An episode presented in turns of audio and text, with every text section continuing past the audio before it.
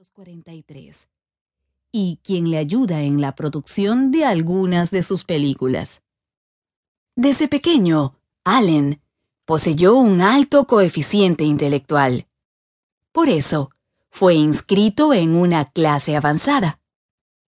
No obstante, en vez de afianzarse como estudiante, hizo que odiara la escuela.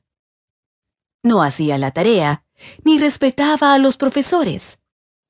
Sin embargo, destacó en los deportes, a pesar de su débil apariencia y su corta estatura. Un metro con sesenta y cinco centímetros. A él le agradaba jugar el básquet, el fútbol, el boxeo y el béisbol, por lo que era muy popular en la escuela.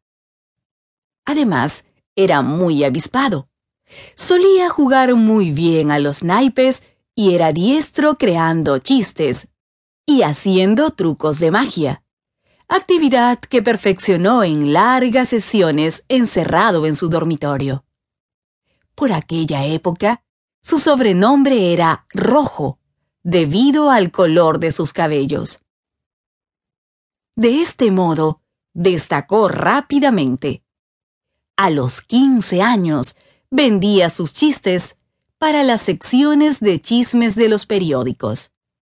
A los 16, adoptó el nombre de Woody Allen y se dedicó a escribir mientras estudiaba comunicaciones en la Universidad de Nueva York, de la que, poco después, fue expulsado por sus bajas calificaciones, aunque en una entrevista afirmó que fue por intentar copiar la prueba de un compañero durante un examen de metafísica. Posteriormente, fue guionista a tiempo completo. Mientras trabajaba en 1958 como escritor de guiones televisivos, conoció a los que hasta ahora han sido los productores ejecutivos de todas sus películas. Charles H. Joffe, quien falleció a mediados del 2008, y Jack Rollins. La relación entre ellos se ha basado en la fidelidad y el compromiso de la palabra, ya que nunca han firmado un contrato de trabajo. Precisamente, gracias a ellos, Allen dejó de escribir para dedicarse como actor de sus propios escritos. En 1959, Woody empezó una rutina que mantiene hasta la actualidad. La visita al psiquiatra, puesto que se sentía triste, sin una causa aparente.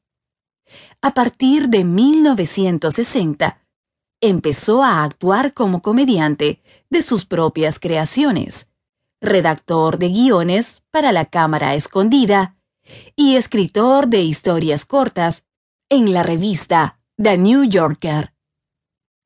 Su productividad hizo que en 1965 fuera contratado como dramaturgo para Broadway, donde obtuvo mucho éxito con sus comedias Don't Drink the Water y Play It Again, Sam.